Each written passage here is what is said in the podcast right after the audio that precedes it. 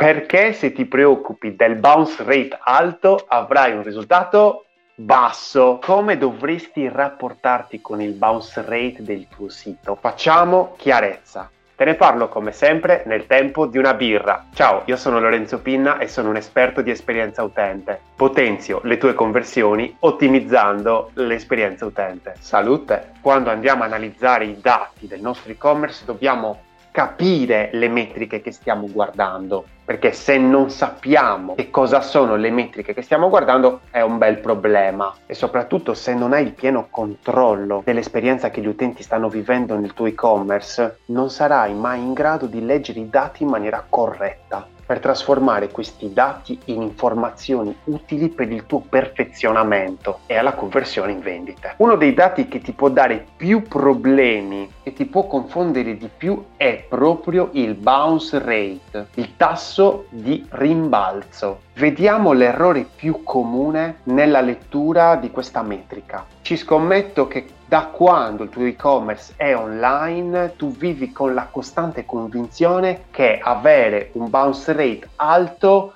sia il male assoluto. Ah, ma no, io lo voglio avere basso, il più basso, il più basso possibile. Il bounce rate non è il sacro graal, che se ce l'hai basso, allora vendi come non so cosa. Questo è un errore mastodontico. Però non fraintendermi, io non voglio dire che il bounce rate non sia importante. È importante, certo che è importante, ma non è mica l'unica metrica a cui ti devi affidare. E guarda che in dieci anni di esperienza come UX specialist ne ho viste tante di persone che vedevano esclusivamente questa metrica. Ah, il tasso di abbandono, perché il bounce rate è il tasso di rimbalzo, ma vuol dire anche tasso di abbandono perché poi il rimbalzo significa rimbalzare per abbandonare poi quella determinata pagina, quel determinato e-commerce. E queste persone vedevano solo il bounce rate, ma cavolo, solo quello proprio. Ed è questo è un errore gigantesco, pensare che tutte le verità siano nascoste dietro a un solo numero. Questo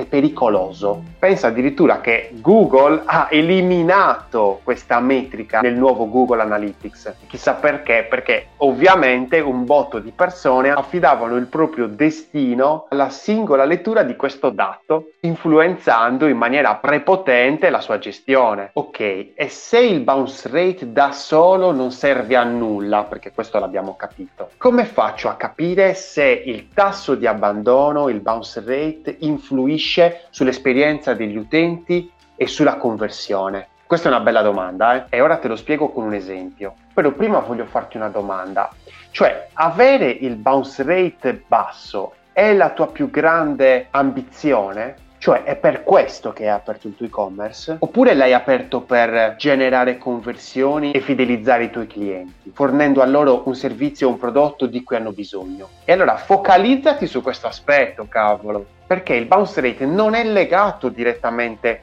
alle conversioni o alla fidelizzazione. Non è possibile avere un bounce rate ideale dove dici ah ce l'ho più alto allora c'è sicuramente qualcosa che non va. Immaginati infatti di avere un e-commerce che stimola l'acquisto di impulso tramite una determinata strategia di sponsorizzate. È ovvio che l'utente entra e esce dal sito in un tempo breve, brevissimo. Quindi cosa facciamo? Siccome il bounce rate è alto, tutto sta andando male? No, è ovvio, cioè nella tua strategia di acquisto di impulso, di stimolare l'acquisto di impulso, quindi è ovvio, è normale, era prevedibile. Quindi anche in questo caso per dire non è una metrica su cui basarci in maniera indissolubile per capire se il sito sta funzionando bene o male. Cioè, anziché soffermarti su un singolo dato, dovresti entrare nell'ottica di ragionare su un insieme di dati e l'utente è al centro di tutto questo. Perché è proprio l'analisi psicologica del comportamento che ha il tuo utente nel tuo e-commerce che ti può dare le informazioni più utili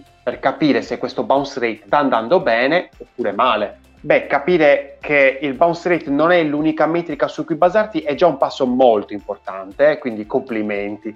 Ma guarda che se dobbiamo andare ad analizzare per bene il discorso di un bounce rate alto, non dobbiamo trattarlo isolatamente, perché può confermare una tendenza negativa che è evidenziata anche da altre metriche. Perché sicuramente il tasso di abbandono è un effetto che evidenzia delle crepe nella struttura dell'e-commerce.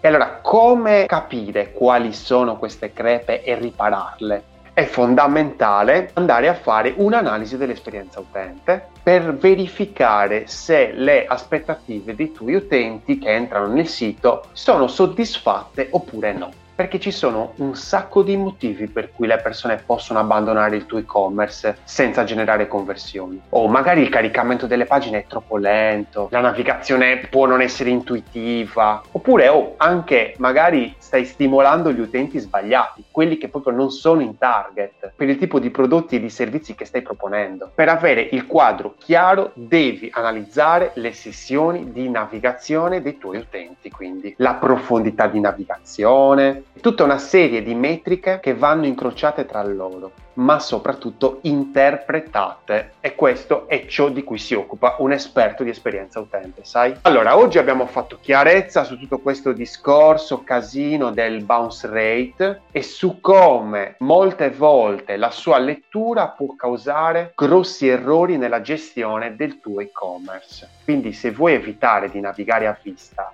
iniziare a tenere sotto controllo la rotta del tuo sito, la cosa migliore che puoi fare è iniziare a prenderti cura dell'esperienza dei tuoi utenti e la fortuna vuole che io sia la persona giusta nel momento giusto. In descrizione trovi i miei contatti e se sei curioso di capire come posso aiutarti, scrivimi. Se vuoi rimanere aggiornato sull'esperienza utente e le conversioni, iscriviti al canale e seleziona la campanella. Progetta responsabilmente perché i tuoi utenti non ti daranno una seconda possibilità.